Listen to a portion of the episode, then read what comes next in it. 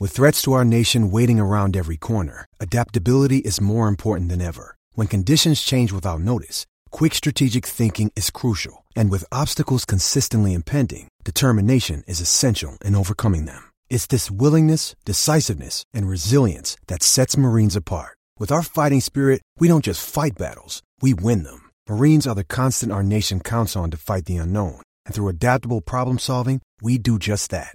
Learn more at marines.com. These two guys have Minnesota sports flowing in their veins. Mackie and Judd on Score North and ScoreNorth.com.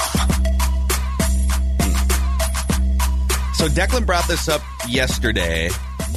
Worth expanding on here on Mackie and Judd on a Tuesday here. Daily Minnesota sports, entertainment, speculation, therapy, celebration when warranted.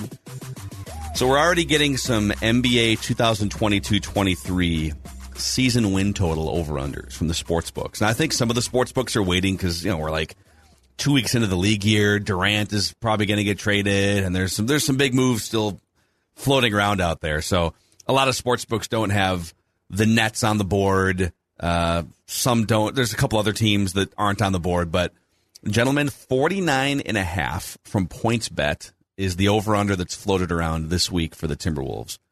Here are the only teams in the NBA that have a higher or e- an equal or higher win total to the Timberwolves, 49 and a half. The Heat at 49.5.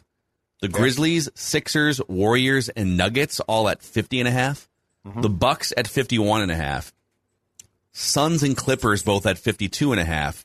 And Celtics at 55 and a half. So how does it land with you guys that the Wolves right now are tied for the ninth best over under win total according to at least the PointsBet sports book? I think it lands probably extremely fair. And look, in this case, for this franchise, this is why I think the Gobert trade made sense. Um, because this is where this team needs to take another step. And were they going to do it as currently constituted? I think that the people that run this team looked at the first round playoff loss to the Grizzlies and said, absolutely not. Like, it's a good team, but it still needs more.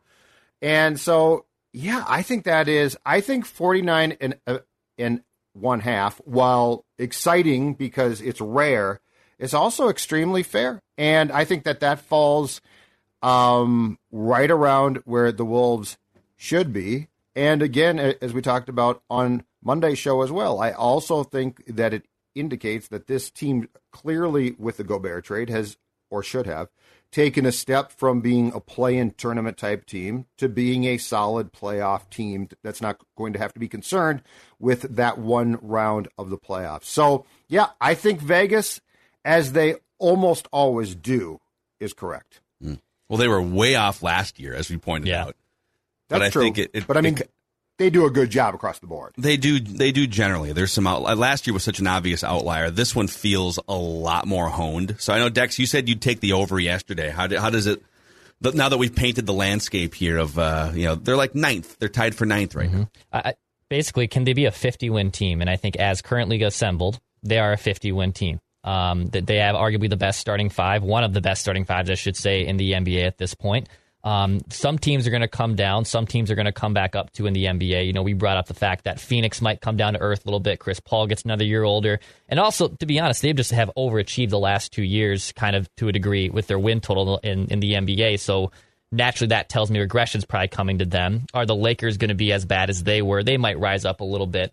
But the respect of the Timberwolves, I think, going from a 34 and a half win team last year from Vegas to now a 49 and a half, I mean, that's a significant jump. I, I wonder if we legitimately go back and saw the biggest uh, jumps from last year's over under total to this one. I have to imagine 16 and a half wins from the Wolves has to be like number one compared to where where they were last year. So yeah, Yeah. I, I think constructed wise, they should be a 50 win team. And if they're less than a 50 win team, either something went catastrophically wrong or a significant injury happened to one of those three core players. Yeah, like I mean, is there a chance that someone could, could get hurt and they you know they only win forty five or forty six and they're a playing team? Yeah, their injuries could could factor in here. If everyone's healthy, I I agree. I think it's a fifty win team. And one of the this is the thing that kind of bothers me the most about the the national backlash about the Rudy Gobert trade. It's there's a, there's a few different things that people point out. Can they play together, right? And uh, oh, you don't have to account for him on offense, but I think the thing that bothers me the most is people saying, well, this was their move, and now they're all in with no other chess moves for the next four years, which is A, incorrect. Now, you'd have to get creative to trade future draft picks because you'd have to probably acquire a future draft pick to give yourself a chance to trade a future draft pick. So I get that you're a little more handcuffed salary cap wise and trade chip wise to make moves. But you've opened up back to back winning windows here. And this is what people aren't talking about.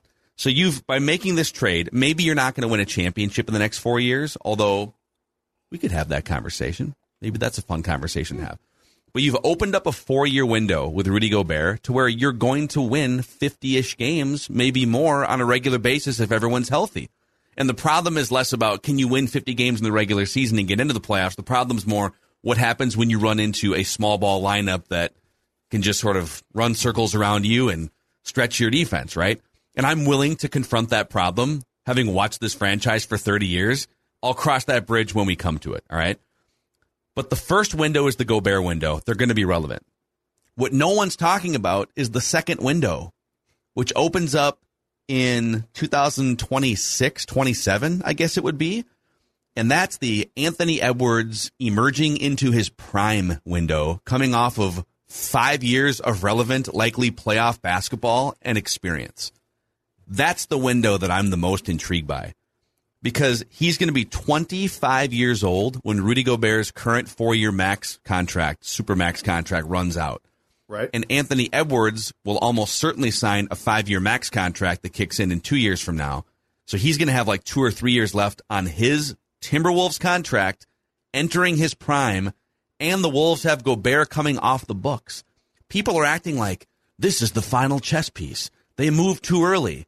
This is this is going to cap their no. This is going to make them relevant for four years and give Anthony Edwards emerging into his prime playoff tested experience and maybe even a trip deep in the playoffs at some point that you know may, maybe they overachieve before he hits his prime, which is something that no one's accounting for. So I think I, I, I love the two sort of back to back windows here that they have created here starting this year. So I, I think the part that people have missed though about the trade immediately is if we're talking about the opportunity that exists within uh, particular windows to win, it's this one. You're forcing the cat window open.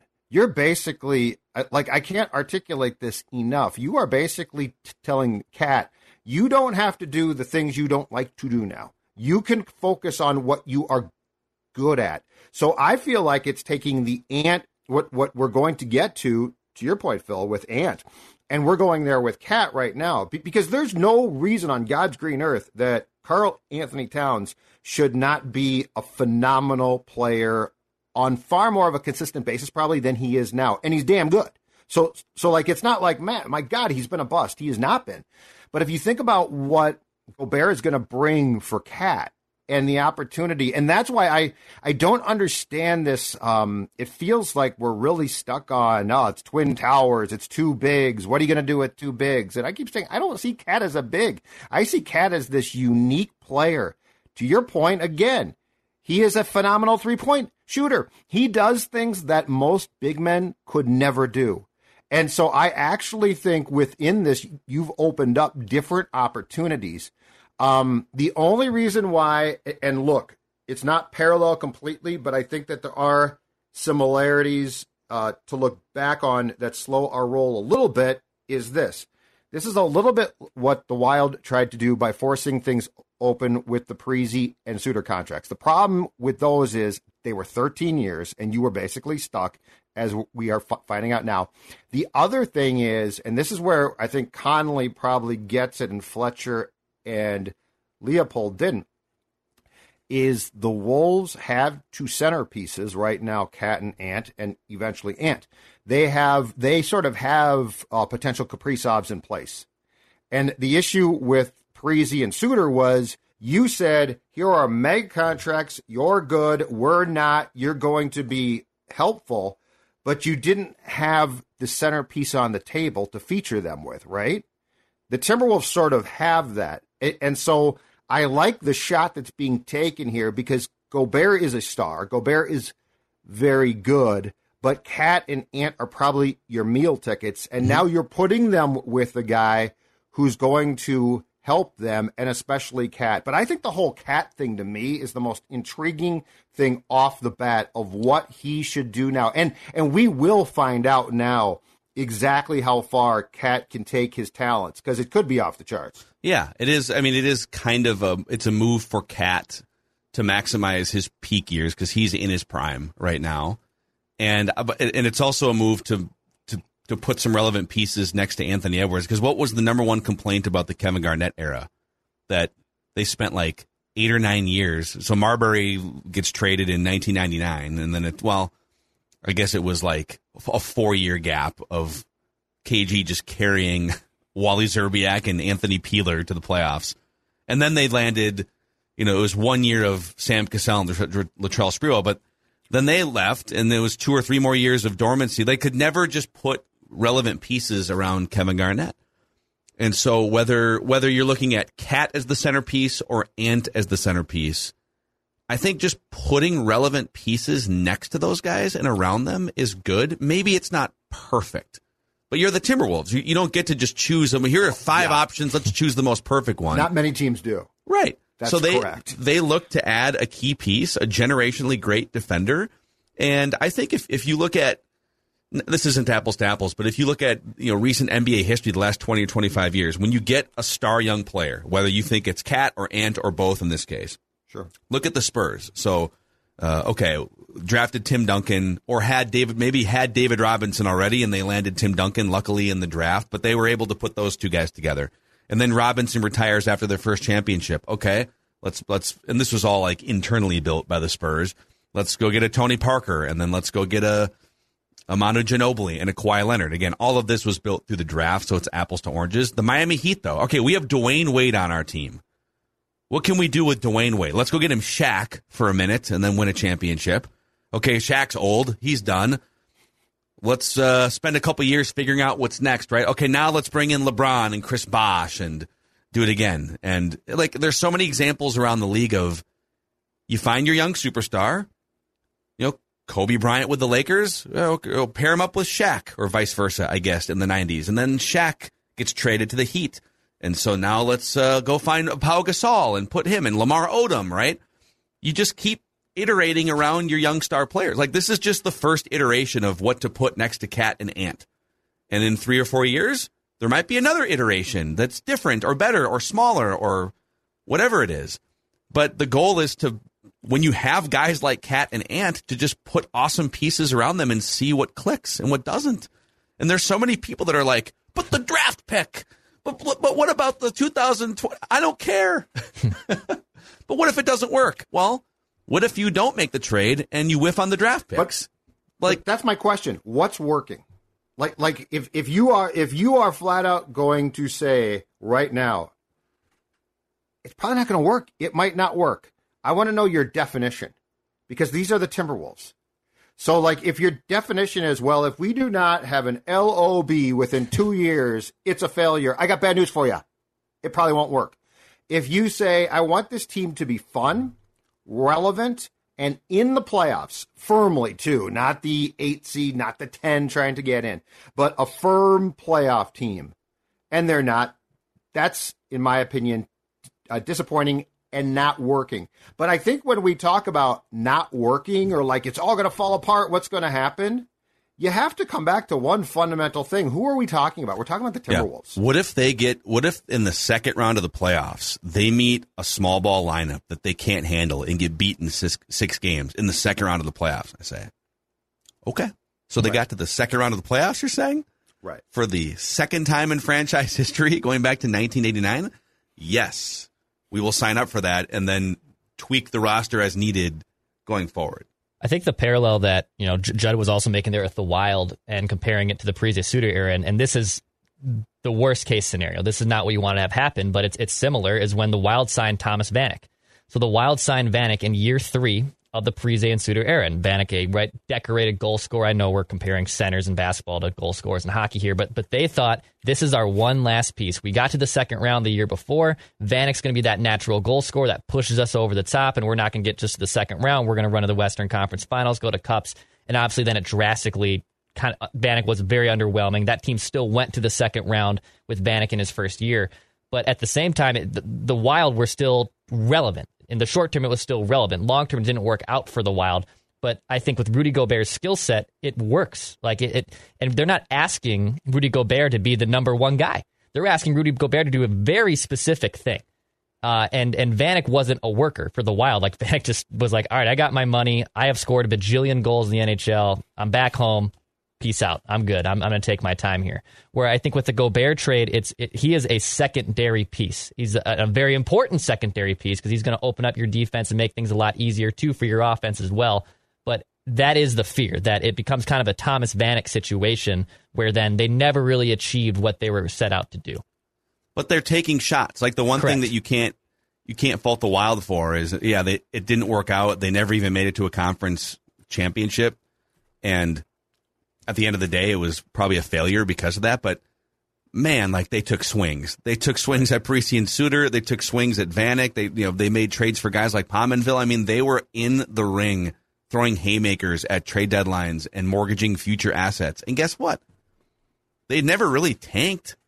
You know, they ne- it's not like they ever stripped it down and became what the Blackhawks are now. Now, obviously, the Blackhawks won championships, and it would have been nice. Right. So I think you can look at the Wild and say they were hunting for championships. They probably just had a glass ceiling because Parise and Suter weren't good enough for the money they were making and for the length of their contracts. Mm-hmm. And so the, the Timberwolves are hunting. I love it. I love the fact, like, are they as good as the Celtics? No.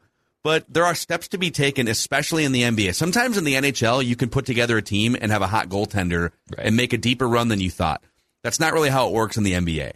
You need to go step by step by step. You got to have a young, preferably a young, great wing player, which the Wolves have, in Anthony Edwards, and take your lumps. And I think Chris Finch and Tim Connelly put their heads together for the five minutes they were together before Gobert was traded to the Wolves and said, man, the Pelicans are going to get better. The Lakers are probably going to be a little healthier next year. Um, Damian Lillard's coming back with the Blazers. So there's a few, and the Clippers are going to add Kawhi back. So there's like four teams behind us yep. that are all going to try and get better here. We run the risk if we don't do something of not even making the playoffs, or or maybe not even. I, I don't think they were in danger of falling out of the play-in, but of taking a step back. And from a basketball and business standpoint, that's a bad idea. Like like they have finally captured. I feel like the sports fan again in this town for the first time in a long time, and I feel like it's real now. It's not just the cult of of uh, Wolves fans. Um, so I think uh, to uh, explore this topic a little bit more too, I think this show, the three of us agree completely on this. We like swings. Like I'm rarely going to criticize unless a team does something that's just stupid, like trading for a pitcher with a bad arm, and then it turns out that, that he needs t- Tommy John. I think that we ordinarily fall in, in line with Parise and Suter, o- over to Cousins, over to Gobert. You know, Take your shot. The most important thing, I think, and this is where it becomes tough, and we, we've broached this a little bit so far, is knowing when to pivot off of it. Like, that's my problem. Like, I, I feel personally, and who knows, hopefully I'm proven wrong. I feel like now we've seen enough of Kirk where I'm, where I personally would pivot. That does not mean I think it was a, a mistake to take a swing. Um, and so I just, I really hesitate with all that we complain and and be and moan in this town about our teams, I really I don't want to say, well, I mean, you gave up those draft picks. That's but the most important thing is if it doesn't work and it's very clear three years in or so, is having the guts to say we took a shot, didn't yeah. work, let's go in this direction. Yep, and that's the other thing too. Let's say this doesn't work to whatever extent, and I think the floor is very high to me doesn't work isn't like oh my god they're going to win 38 games i think right. the the doesn't work is more they can't go as deep in the playoffs as they will or as they want to okay so after 2 years of it you've got a 32 year old probably at that point if he's eroding a little bit overpaid Rudy Gobert, but certainly not someone that you couldn't move. I don't think I don't think he's just going to fall off a cliff in the next two years. But you'll also have Karl Anthony Towns in his prime.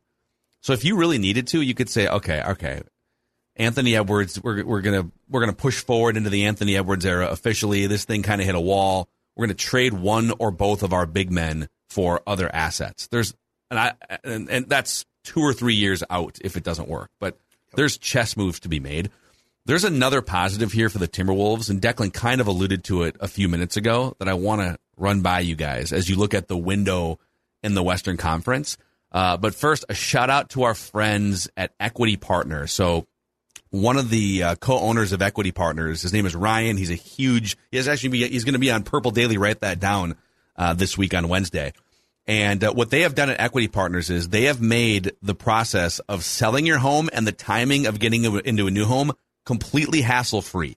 So with their WeHab program, they will partner with you to fix up your home before you put it on the market. Anything from simple fixes to total remodels. And you can move before you sell, which is a huge thing when it comes to timing it up, right? You can put offers in on your next home non-contingent on the sale of yours, which is huge. Find out more at equitypartnersmn.com. Equitypartnersmn.com dot com. It's also golfing season. Oh yeah. Uh, in fact, I'm gonna go get a lesson tomorrow because Good my for you. swing. I tried to fix my swing with like YouTube videos, Yeah. and I'm just like stuck between my old swing and what I Mm. want my new swing to be, and it's a disaster, Declan. Yeah, uh, but my TikTok algorithm, it's 95% uh, golf swing tutorials. And then when I'm on the course, I'm trying to remember a thousand of those things. And you know what? It, it's nice to know that, but you know what you could do is you could also book a lesson. You could also go down to the Golf at Meadows at Mystic Lake and do that as well. They have a full service golf shop. Uh, they obviously have their award winning 18 hole public course. You can book that tee time at golfthemeadows.com to learn more. And also, the Legends are coming back. The Land Lakes Legends Classic Golf Tournament is uh, Saturday and Sunday, August 13th and 14th. World Hall of Fame members in Nancy Lopez, Al- Amy Alcott, Juli Inkster. Uh, find out more at legendsclassicmn.com, legendsclassicmn.com, and golfthemeadows.com to learn more about that tee time. So back to these over unders for a second here on the Timberwolves. So the Timberwolves 49 and a half.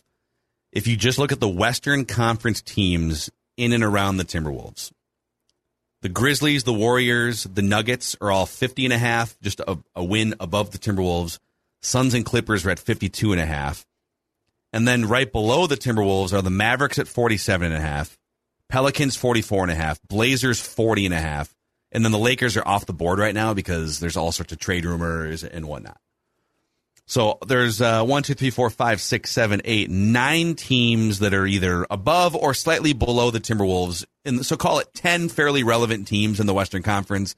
And then you got like the Rockets and the Kings, kind of the Oklahoma City, the rebuilding crew.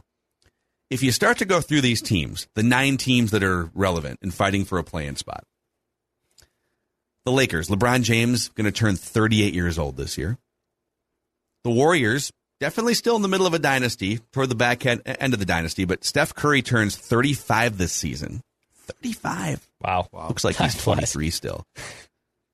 Klay Thompson going to turn 33 with wear and tear of devastating injuries adding up. You know, But Wiggy, they got Wiggy in his prime well, now. for one more year, anyways. Yeah. They got Wiggy. Man. So he goes and breaks the bank somewhere else. happy and just going to be content.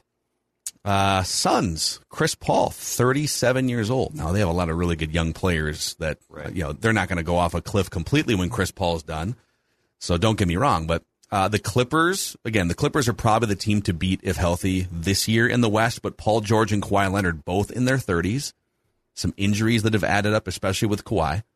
The Blazers are not as good as the Timberwolves, but even if they take a step forward, Damian Lillard is a worn 32. I mean, that dude has a ton of usage on him.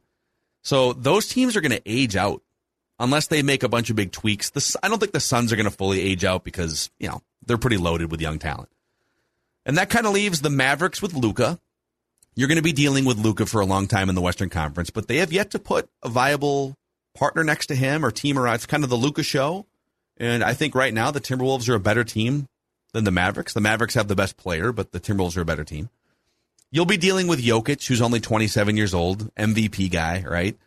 Uh, and Ja Morant, I think, although he might be one of those high usage small players too that once the Energizer Bunny hop goes away in the uh, late 20s, early 30s. But there, he's a long way from that. So you're going to have to deal with him in the Western Conference. And the Pelicans, I think, totally depends on Zion. Can he stay healthy? Is he even going to be in New Orleans long term? You know, in a year or two from now, are they going to trade him? Right. So, so as you start to take the Lakers and the Warriors and the Clippers, I'm looking like a year, two years, three years down the road as Ant emerges into his prime. Yep. This thing sets up. I'm not saying the Wolves are going to be competing with the Warriors for a title this year, but this thing sets up really nicely in a five to six year window for the Timberwolves to be kind of taking one of those top three spots in the West on a consistent basis. Dare I say? Um, if all goes well, yes. But here's the thing. So Golden State is so well run. I'm curious what they do. Like I could see them. They are an incredibly well run uh, team. The So I- have been well run too. Exactly. But I mean, I could see Golden State replenishing or doing something. I loved last season. Just be awful. Just, I mean, just bench Steph, be like, screw it, we're going to lose as much. That's the genius of sports, is knowing when to pull the ripcord on a season entirely. Uh, but yeah, I mean, I think if the Timberwolves, I think if all, if all goes well, and keep in mind too, so this depends, I really believe, on Cat and, and Ant. Like we're going to talk about Gobert because he cost a ton, and that's fine. But the reality is, like when you're talking about a window that is is let's say four to five years out, that is more of Ant. Where is Cat gone? Gobert certainly is going to help right now and can and can set a tempo or help set one. But like if you look at what it takes to win in this league, and if you look at what the Wolves currently have and the development of the players potentially there, who again are are star to potential superstar players, yeah, I think that they're in good shape. The the other question is this though. Can you get to a point if this Gobert thing works, and let's say the Wolves take off, let's say they're a four seed this year, which I think is is tough but possible. Can you also in the next five years convince like one more really good player eventually to join it? Because like that's the thing, right? Like if like if you could ever, I don't think it's ever going to be gone completely, but if you could reduce the Timberwolves tax, like if you're to a point where players are like, okay, it's cold there and it sort of sucks, but that team is good. And for instance, they've got a new building, like they've got new this and new that. Um, I think that what Connelly has done very smartly, and again, I think this is is really driven by the fact that that Lore and A Rod want to change the face of this franchise completely, which is very smart.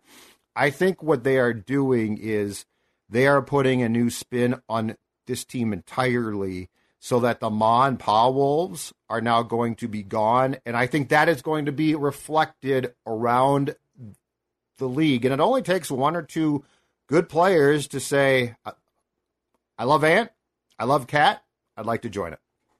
They've already turned the Wolves in, into Shark Tank. I've been watching a lot of Shark Tank on CNBC late at night, just binging You episodes. and Mark Cuban? And it's uh, like I could I could never see Glenn Taylor on that show ever, but I could see Marc Lore. Hell, A Rod's on that show sometimes. You know, it's it's, it's just kind of they just came in right away and they said, "All right, enough of this." Yeah, like you said, enough of this mom pop stuff. Listen, we'll do what we need to do. We'll go down to Mankato and we'll eat some potato salad and some lasagna and get Yeah, some but paper we're not, signed. and we knew that at the time. We talked But, about uh, that. But then we'll we'll eventually sort of just do what we want to do, which is run the show here. They, they have done a masterful job at building a great relationship with Glenn. Glenn, we love you. Oh, thank you so much. May I have another helping of that? What is is that a mustard based potato salad? Oh my gosh, I have to get the recipe Dijon? so I can make it at home, Glenn. Oh, by the way, what Oh, do you oh, think if we just start kicking the tires on a couple president of basketball Can I operations? have another brat, Becky? Mrs. Taylor? They have done a masterful Hamburger. job massaging that relationship and basically getting what, what they Look. want here in the first year of their minority ownership. It's not necessarily fair, okay? But Dave Benz was a sacrificial lamb because they basically said, we want to bring in, and I guarantee they're going to get one, a national type guy. Did you hear who the who the latest is? Who's that? Charley Walters threw it out there. Oh, Gus Johnson. Yeah, you, Gus Johnson. yeah. I floated that Judd, first. Judd actually had it first. When as did you reckless- float that? Oh. Reckless speculation. Zulgad's roundup last week, and I, I labeled it. This is reckless Oh. speculation. But Gus Johnson makes perfect sense here. Did you float that as an idea, or did you float that with Idea. a little the little birdie? No, come? no, no, no. I floated it as an idea because it makes perfect sense. Okay, but is Shooter just kind of like is he reading Oh, your I've stuff no- and saying it's a good cares? idea, I or love is Shooter's Shooter's column. I hope he is. I'm is he sourcing it? Does he have someone telling him? There's a little birdie telling him. Maybe, Okay. maybe. I love that column. Every So the- other the- Sunday, Pioneer Press, my favorite column. the young whippersnapper Timberwolves fans who consume our podcast and YouTube channel, you might not remember, but Gus Johnson was one of the Timberwolves play-by-play guys in 1996-97, Kevin Garnett's like MSC? second year in the NBA. In fact, I think he was the play-by-play guy for Stephon Marbury's first year. Him and Kevin Harlan and uh, Chad. Hartman were kind of Yeah, in Chad the did. mid '90s mix. I want to say Chad was the analyst on MSC with Gus when Gus did play by play. But I but I just think that these guys are at every turn, right or wrong, at every turn they are trying to make splashes because this team for far too long never made a splash. Okay, so on that exact topic of a splash, so apparently there's a, there's a clip, and I'm about to play it right now. It's a clip going around of Demarcus Cousins. I think this is at Summer League. I think this is at Summer League, I saw this. Yeah. and Tim Connelly walks by. Yeah. I love that. Right there. Hey. The league doesn't even post up anymore. You get more post ups from. Tap in, tap in. So that was Tim Connelly that walked by, and Boogie gave him the call me, Boogie. call me. So the backstory there is Tim Connelly was in Denver, obviously, and they had Demarcus Cousins for the whole year. No, because he was in Milwaukee for part of the year too. Yeah, mm-hmm. So De- Demarcus was in was in Denver for part of last year. Totally just a shell of himself in his early 30s after a torn ACL. Yep. But they, I look at that roster and think, well, they could use like one more big body off the bench for 10, 12, maybe 15 minutes here and there. I would do it. Sign me up. Very interesting. Sign me up. Is is he still a pain or no? Eh, I mean, he's he's the last two years after he missed he missed all of 2019-20 with a torn ACL, and uh, he's been uh, just a, a bench guy that plays 15 minutes a game, and he's played for some good teams. He played for the Clippers, he played for the Bucks, and played for the Nuggets. So he has accepted a bench role Okay.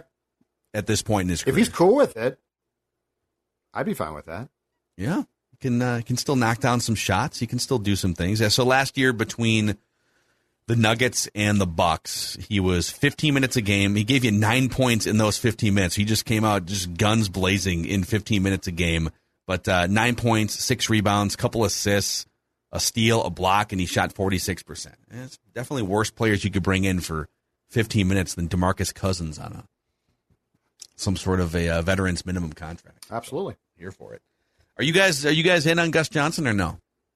Yay or nay on Gus Johnson replacing Dave Benz if that happens? I think it'd be awesome. I love Gus. Yeah, I mean he's. I'm here for it. I love Yeah. Gus. I Give think me, he'd give me a. Gus gasm, baby. A Gu- an Anthony Edwards dunk and just watching. Ah, Yeah. what? He's just going to go nuts. He's going to go absolutely Yes. nuts. It would be a blast. And I all due respect to Dave Benz, but like if you're gonna if you're gonna let go Dave Benz, you're going to another level. Correct. Right? Like what's the what would be the point of letting Dave Benz go if you're not going to like a recognizable national figure of some kind, right? Exactly right. Mike Breen, lure him away from the Knicks.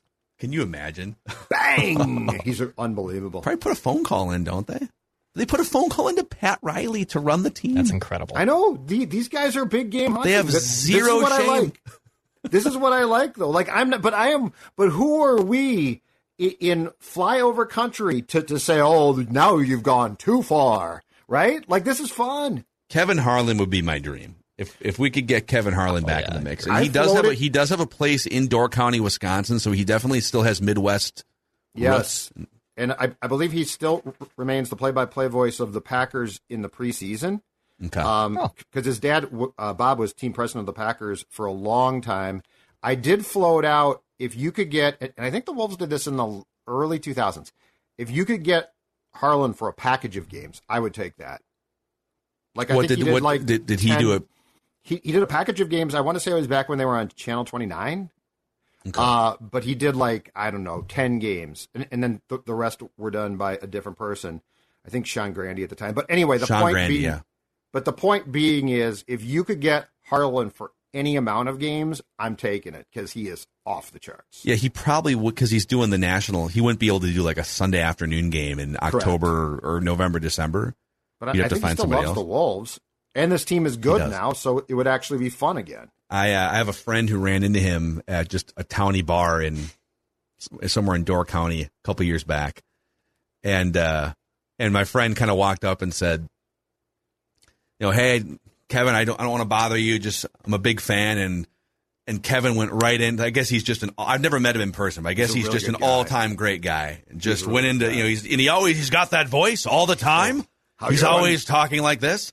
And he just asked my friend a bunch of questions about what do you think of the Timberwolves? What do you think they should do with Wiggins?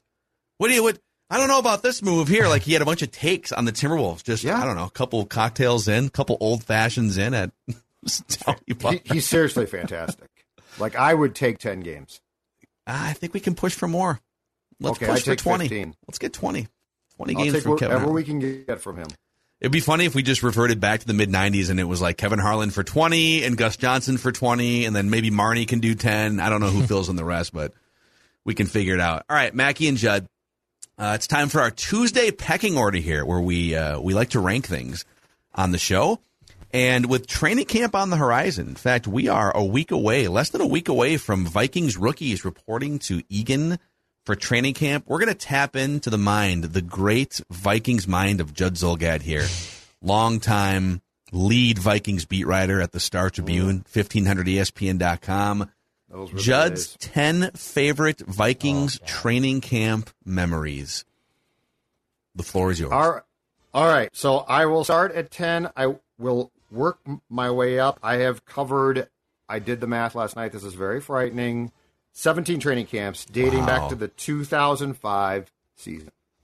Um, Just to be just to be clear, I'm going to skip the Zimmer Cousins theatrics last year, just because it's we've talked about it a thousand times. I'm just bored with it. I don't know that that would make a list of my favorite training camp memories. Well, I'm just saying chirping at each other over COVID favorite protocol. memorable. So like the these are you know. I know this is going to shock you, but keep in mind, sports stats favorite things might be a bit on the how can I put this nicely negative side at times. Okay, so like I'm going to bring up some I'm going to bring up some negative buried training camp memories here as well. I feel But like this anyway. list this list was presented differently to Declan and I. Okay, if you're just going to crap on the You got- Vikings for ten No, things I'm not here, gonna crap on- maybe I'm we should frame the list differently to the other. I'm audience. not going to crap on them. It's a it is my ten. It's I sent you a note last night. Judd Zulgad, Sports Dad's ten favorite. Okay, that doesn't mean that they're uplifting. That doesn't mean they're positive. That means they are my ten favorite things. Some are Uh, positive.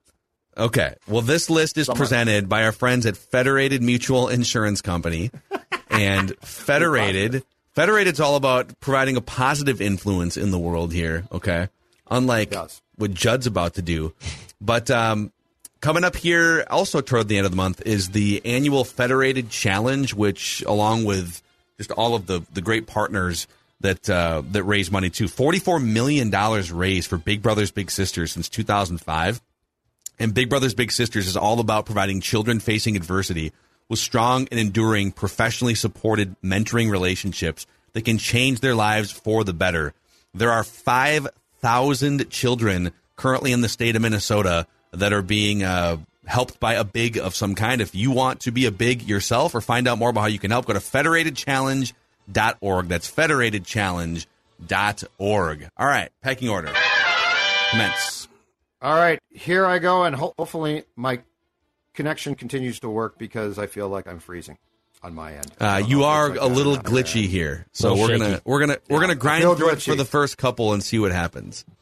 All right, let's see what happens here. Let's test run this thing starting at number 10 on uh, Judd's 10 favorite training camp memories. All right? Number Declan, what's the percent chance this train wrecks? Uh, 65. 65 to Well, wait, 70. I'm gonna go. I'm gonna go train eighty. wrecks from a, a glitchy a glitchy standpoint? Just or the, the, everything. Any You guys just any, any list. number of different things. Yes. This Yeah. is unfair. This is unfair. This is completely unfair. All right. Xfinity, get your act together. There, fix your problems. All right, number 10 on my list. Kyle Sloter. Stinking it up in practices and then having unbelievable preseason games is the poster child for Vikings training camp QBs, okay? Like I could run through all of the QBs. Oh my God, Tyler Thigpen. How could the Chiefs take him? We will never have a joint practice again because they saw Tyler Thigpen. But Kyle Sloter is the because everyone would watch him in training camp practices and be like, he's not any good. And then he would be unbelievable in games. And the fan base would be like, how can you not play Kyle Sloter? You got to keep him. He should be your backup quarterback. And now he should start. So Kyle Sloter at number 10 is my poster child for Vikings backup quarterbacks and the annual training camp. This guy's got to play. No, actually, he doesn't. You know, there's a there's like a separate sub pecking order here too of the things that divided the Vikings fan base the most, and Kirk Cousins is number one, at least in terms of things I can remember. But Kyle Sloter might be in the top three. People had So weird. takes for days For, on Kyle for Sloter, man. for certain people, it was. Dude, it like was I feel like we didn't get caught up in it as bad, but like Collar was in the was in that storm constantly. He was uh he was fighting with people on social media for sure. Yeah, I just I I I don't know. I here's the thing. There's like 20 or 25 truly relevant quality starting quarterbacks in the world. So there's always like 6 or 7 teams desperate to find one. And Sloter was given a chance through waivers, I think 2 or 3 different times in his career or more. And you're telling me that desperate teams, teams looking for great backups or starting options, just overlooked him. So it was always obvious to me. Oh, he's yeah, he's having a I don't know. He plays well against the other team's vanilla defense and backups, but a lot of people saw something different with him, Yep. and he has and a uh, Pro it was Bowl very divisive. USFL uh, QB as well. Do they All call right. it the Pro Bowl, the USFL Pro know. Bowl? He's an all star. I don't know what they call it. All right, number nine is a positive on my list. And it goes back to 2014 training camp in Mankato, something that Phil and I and a bunch of folks watched at that time. And that is the amount of time, and I will always go back to, to this because I think it was significant to his development into a Pro Bowl player. First year coach Mike Zimmer spending what felt like a long time coaching up cornerback Xavier Rhodes. Yeah. Like that was one of the most memorable things. I always felt like Zim was around Rhodes, and look, it worked. Like he became in his prime a shutdown corner. I think the relationship eventually went by the wayside. But that being said, Zimmer showed, I think, in his first year, his true defensive prowess. Really, with that move to turn Rhodes from what was probably a really good player into, for a while, what felt like a star player. Yeah.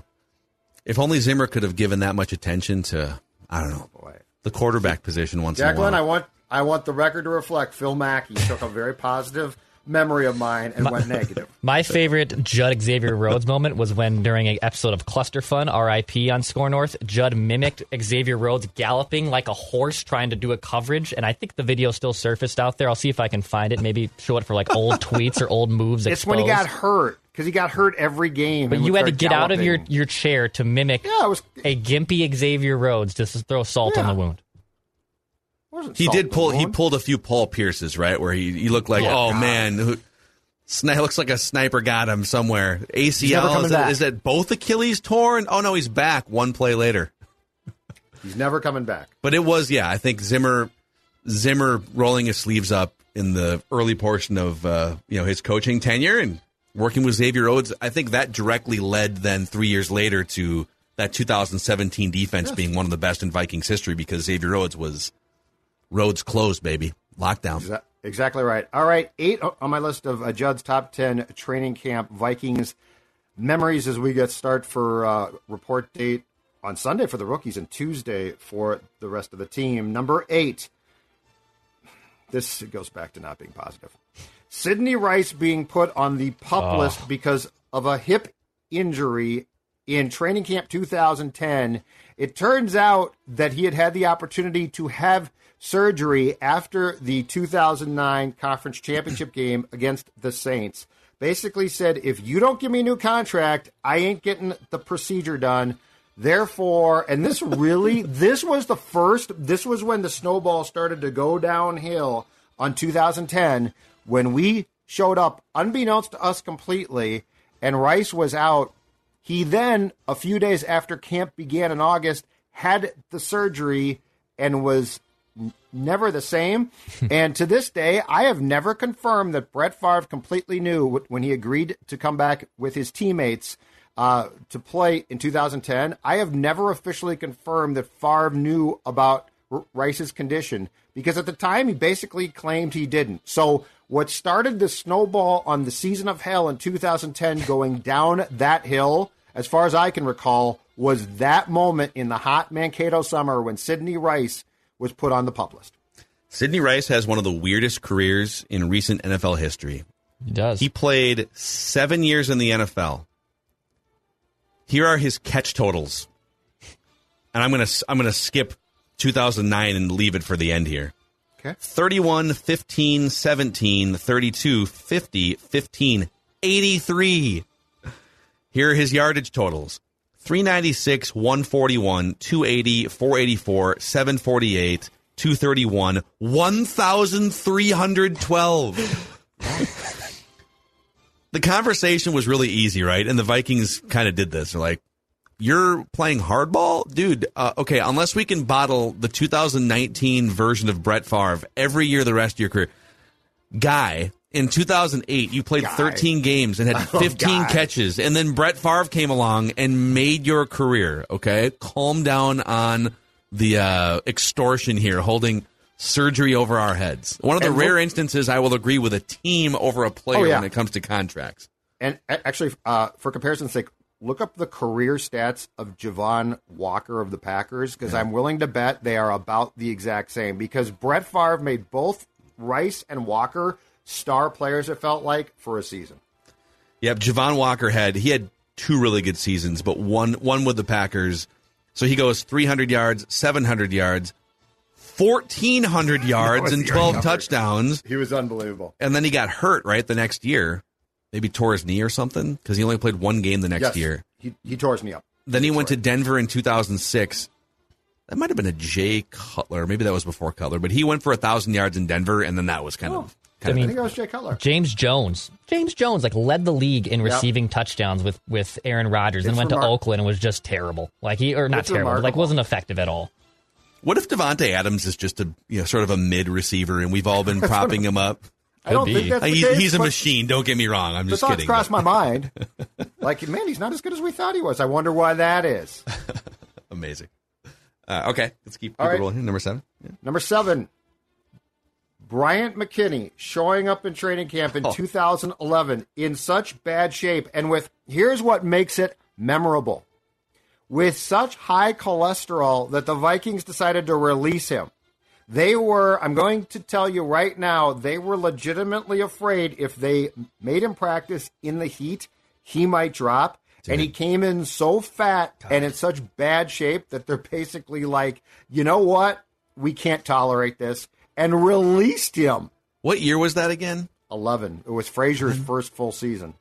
Okay, I think And he signed it with was, Baltimore shortly thereafter. I think it was that summer right before training camp because I I live downtown Minneapolis, and I went with a couple friends over to.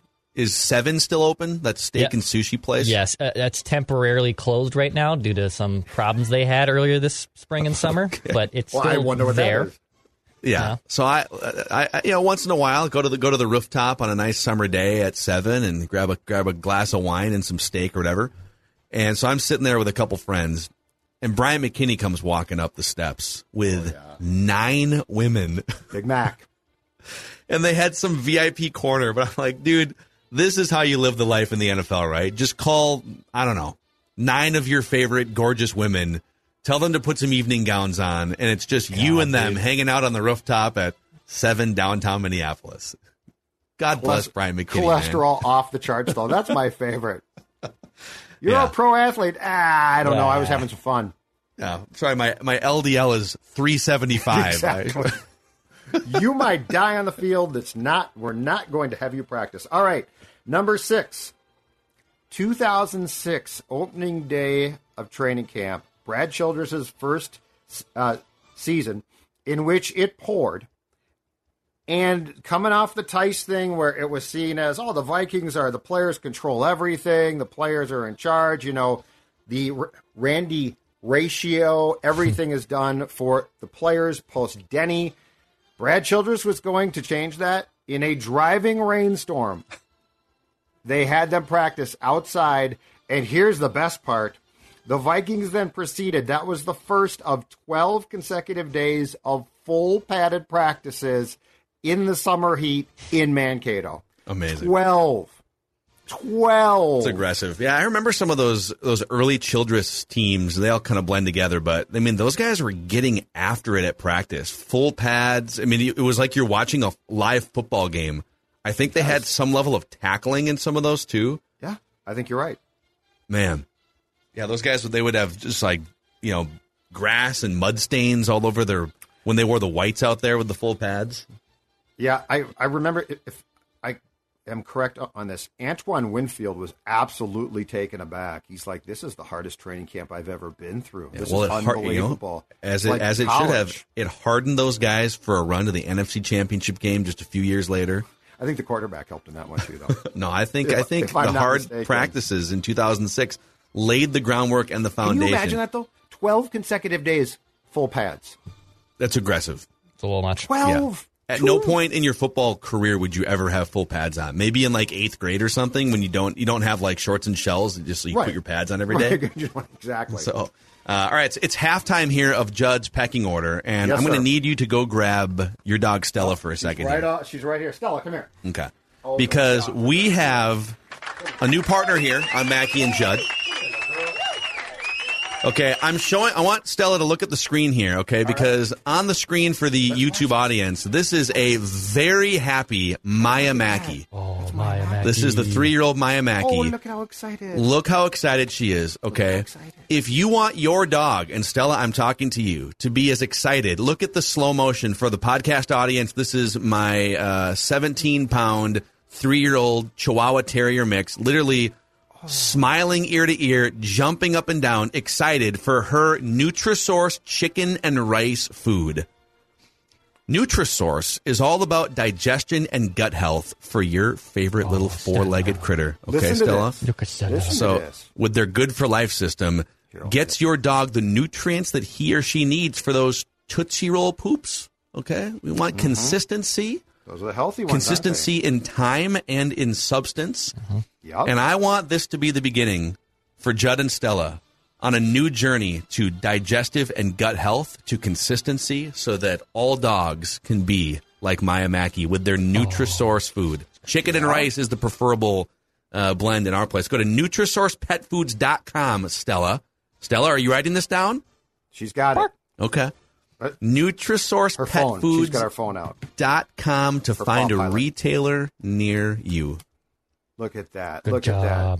Who's a good girl? Stella. Judd and Don have a food plan, Stella, and now so do you. Everybody in the Zulgad house is going to be healthier. So exciting. Hi, You're all going to be pooping on a schedule. It's going to be great. Oh, thanks a lot. Thanks for that. All three of us are going to go outside That's- and that- hunker down in the grass. Oh, no. Some Tootsie look at, Rolls. Look at how excited she is. New food. New food is coming. Aren't you excited? So uh, we're excited to spread the word about Nutrisource. By the way, it's a third generation family owned uh, company operating out of Perham, Minnesota, but you can find their foods in all 50 states and even internationally. Again, NutrisourcePetFoods.com to find a retailer near you. All right, bye, Stella. We got to get to the rest All of our pecking All order right. here. I got to Okay. do my. I know. It's back to sports. I know. She's like, that's my endorsement. Everyone get away from my from my endorsement. She's an influencer now. All right, number five. Yes, Judd's, she is. Judd's uh, most memorable training camp moments. All right, number five on my list, Daunte Culpepper. I think most folks forget about this one. Staging a one-day holdout in 2005. Um, on the same day, it was a Saturday in training camp in 2005, and Culpepper and Michael Bennett weren't there. And so, like, we're there, and we're like, where are they? Oh, they just had a day off, you know, Ticey. They just had a day off. We gave them a day off or something like that. They, um, it turned out now. I still have no clue where Bennett went, but Culpepper, who had gotten that huge, I think it was like ten year, one hundred million dollar contract that was worth like twelve dollars. Uh, Culpepper staged a one day walkout. I think it might have been the next day or two days after, signed some form of rework deal.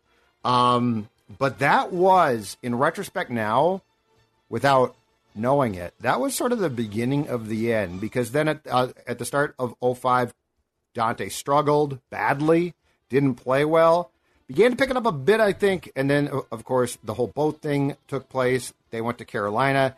His knee was essentially destroyed. But that one day when Culpepper did not show up sort of signaled his um, his not being happy with the franchise and sort of started a chain reaction of things that took him from a 2004 where I think without Peyton he, he very well might have won the MVP and 2005 was just an absolute disaster. Yeah, he finished uh, second in AP Offensive Player of the Year in 2004. If somebody would have told you right after that season ended, okay, he's a he's a three-time Pro Bowler, two-time All-Pro, basically second in line for MVP behind Peyton Manning, led the NFL with 4,717 passing yards, just a tick under 70% completions, 39 touchdowns through the air, a bunch more on the ground, and this is pretty much it.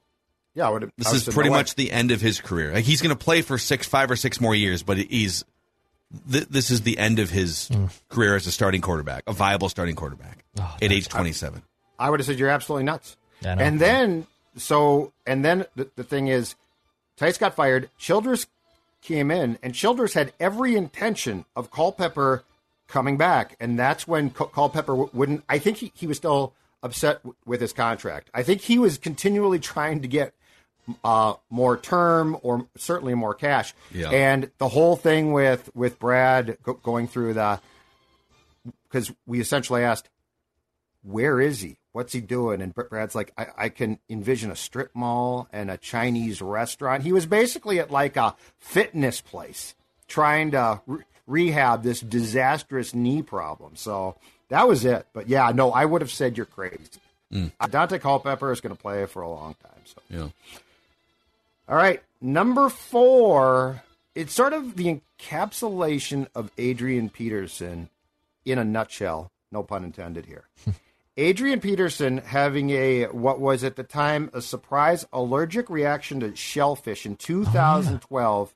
He had to call Sugarman, who had to do an emergency like this was a crisis emergency EpiPen injection. They took him to the hospital, and a few years or a year after that, Peterson basically said, "You know what? I like seafood so much. I'm going to take an EpiPen with me and continue to eat it." I love it. This is me with spicy foods. But I mean, that's is that not a Peterson like Yeah. like you know you almost died? What's up? Oh man, I don't. Ah, I'm still eating. it. As someone who has had to shoot an EpiPen into his leg before for allergic reactions, it is a pretty terrifying experience.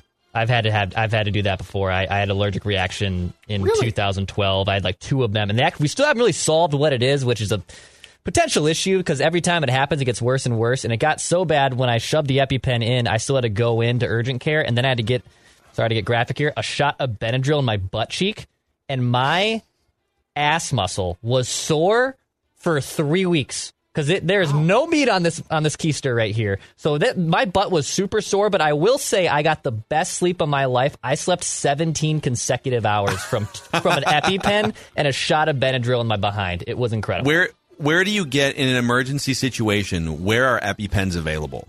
Uh, that is a good question. I'm guessing like trainers and stuff definitely have them on stock. Um, Oh yeah, and they you can buy like you can buy a few because obviously you're only going to use them for emergency uses and i think they're usually good for like five to six years. So like it's not oh. like you have to re-up it every hmm. few months or once a year. They're usually good for multiple years.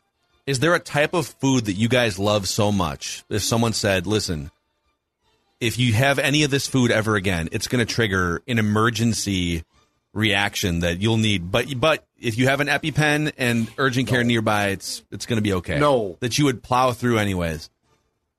zero chance. uh, i probably would risk it i probably i love seafood too and i love wings and i love food if it's a food that i love a lot i'm probably Yeah. going to risk it i don't care I think it's pizza for me, man. I love pizza. yeah But if you were told you're going to have to inject yourself, and Worth it. that- No problem. wow, I've done Worth far worse. I've done far worse to this than I would have expected. I- I- yeah. Go to Chicago. Well, I know so you have. I, but I you guys like don't can love deep dish it. on the show, but go to Gino's No. East. It's going to take an hour and a half for them to cook it. So you put the No. order in, go find an EpiPen, come back, eat the pizza, jam Deep it in your leg. Overrated. I Very love overrated. thin crust. I love pizza. We've Deep fought about dish, this. It's completely It's overrated. not pizza. including including the best. It's not where it comes from. It's the oh, it's yuck. yuck. Well, you guys are wrong. Let's get to number three All here right, number on three list. on my list. Number three on my list.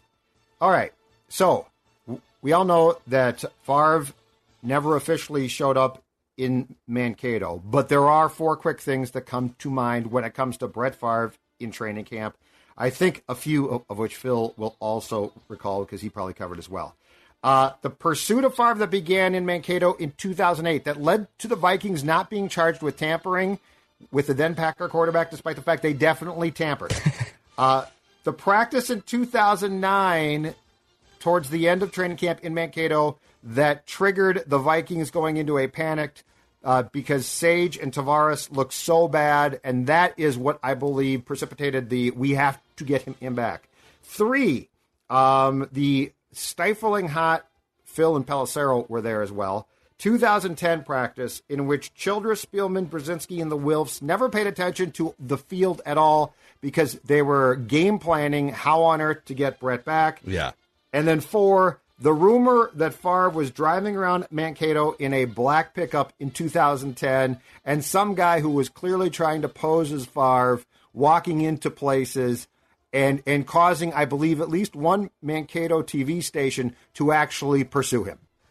Yes, uh, one of the TV stations actually reported that Brett Favre was in Mankato. I'm fairly certain. I think you're right. Yeah, there's uh just a whole. And the, by the way, all of these stories get told. If you want, we've got three or four different episodes on the Purple Daily YouTube channel. If you go down to the rewind section, we lay all these stories out. Everything 2009, 2010 Brett Favre in great detail. Sage Rosenfels is part of some of those, so definitely worth a deep dive. Yes, love it. Number two, this does not count as a Mankato one. It's right after camp had broken, but I have to at least broach it, and that is Declan. I apologize. Teddy Bridgewater's knee Ugh. exploding in a in what still amounted to a preseason practice after the first game that was ever played by the Vikings in US Bank Stadium, and Teddy had played so well against the Chargers, and we all thought, man, this is going to be a fun year. Um, still one, one of the most inexplicable things of all time was the fact that the guy dropped back to pass and his leg just basically went, and it was a disaster.